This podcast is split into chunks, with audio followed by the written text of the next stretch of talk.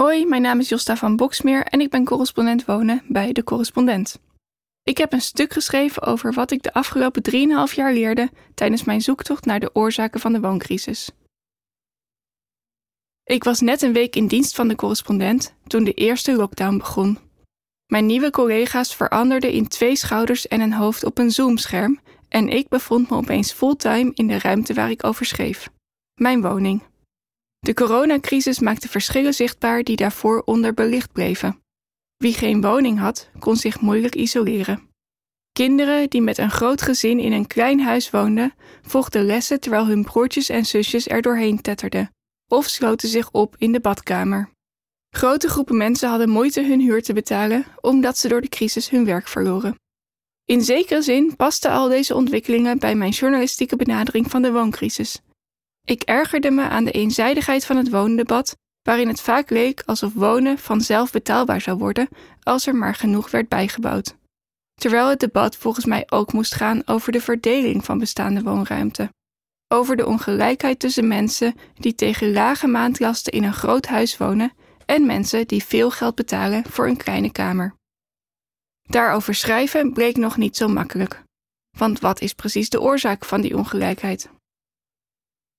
Ik begon met een onderzoek naar woningcorporaties.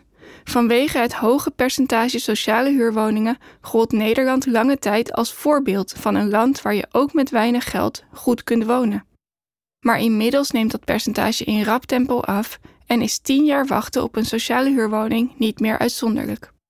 Van historicus Wouter Bekers leerde ik dat de problemen niet begonnen bij de verkoop van sociale huurwoningen en bij de krappe budgetten die verhinderen dat woningcorporaties voldoende bouwen. Veel eerder ging nog iets anders verloren: de gemeenschap die woningbouwverenigingen ooit zo sterk maakte. Sinds de invoering van de woningwet in 1901 kwamen er weliswaar hoge subsidies voor woningcorporaties, maar ook steeds strengere regels voor de bouw en de verdeling van woningen. Huurders hadden niets meer te zeggen over de vormgeving van hun huizen en konden niet meer automatisch huren bij de corporatie waar ze lid van waren. Het gevolg? Waar blokken corporatiewoningen eerder plek boden aan levendige gemeenschappen, die samen tuintjes en portieken onderhielden, raakten de bewoners langzaam iedere betrokkenheid kwijt. En toen de overheid zo'n tien jaar geleden flink bezuinigde op woningcorporaties, was er geen achterban die daartegen protesteerde. Interessant, zei de hoofdredactie, maar waarom woningcorporaties?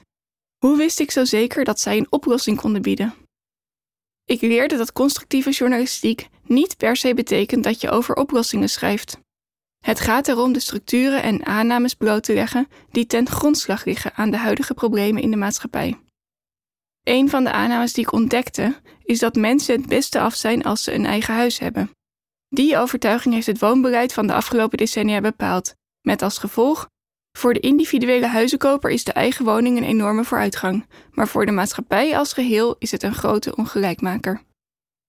Of mensen een eigen huis hebben, leerde ik, heeft ook invloed op hun politieke voorkeuren.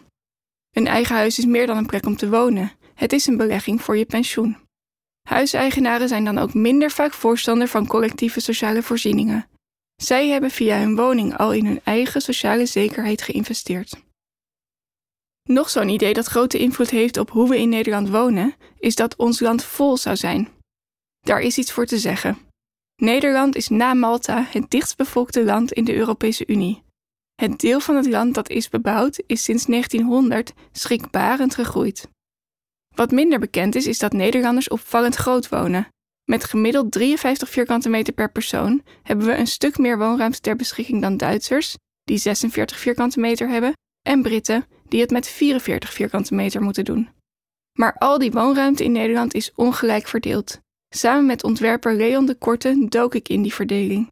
We zagen dat vooral ouderen met een eigen huis riant wonen, terwijl jongeren vaak een hoge huur betalen voor een klein appartement. En we vonden ideeën om woonruimte beter te verdelen, bijvoorbeeld door huizen te splitsen of kleine appartementen bij te bouwen in bestaande wijken. Dat het verdelen van woonruimte nog niet zo makkelijk is, leerde ik door het artikel dat ik daarna schreef.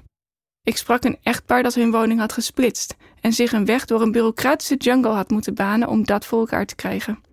Daar zijn twee belangrijke redenen voor. Gemeenten zijn bang voor beleggers die woningen opdelen in kleine hokjes. En uit angst voor overlast maken inwoners vaak bezwaar als hun buren hun woning splitsen. Voor dit echtpaar liep het niet goed af. Vanwege gedoe met de buren besloten ze uiteindelijk te verhuizen. Hun huurder raakte dakloos. Verhalen die ik over de wooncrisis hoor zijn vaak verdrietig. Des te belangrijker vind ik het om ze te vertellen.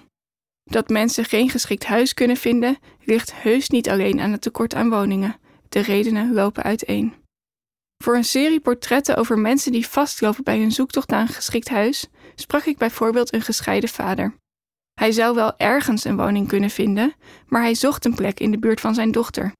Ik ging ook op bezoek bij een vrouw van 76 die juist in een te groot huis woonde. Ze had er ooit met haar man en zes kinderen gewoond, maar was nu nog alleen. Maar een geschikte kleinere woning was er niet. Het verhaal dat mij het meeste bijbleef was dat van Saskia. Zij kreeg op haar 27e de diagnose myalgische encefalomyelitis, oftewel ME. Twaalf jaar later had ze nog steeds geen geschikte woning. De reden? Ze zocht een rolstoeltoegankelijke woning in de buurt van haar moeder in Aalsmeer. Die was simpelweg niet te vinden. Over al deze behoeften, de nabijheid van werk, familie, een woning die is aangepast aan een beperking, is veel te weinig bekend. Er wordt nauwelijks onderzoek gedaan naar de hoeveelheid mensen met een beperking die een aangepaste woning nodig hebben. Niemand weet hoeveel gescheiden ouders moeite hebben een woning te vinden in de buurt van hun kinderen, of hoeveel mantelzorgers vlakbij een ziek familielid moeten blijven. Zolang beleidsmakers te weinig oog hebben voor al deze behoeften, schreef ik, zullen ze de woningnood niet op kunnen lossen. Oké, mooi, vond de hoofdredactie.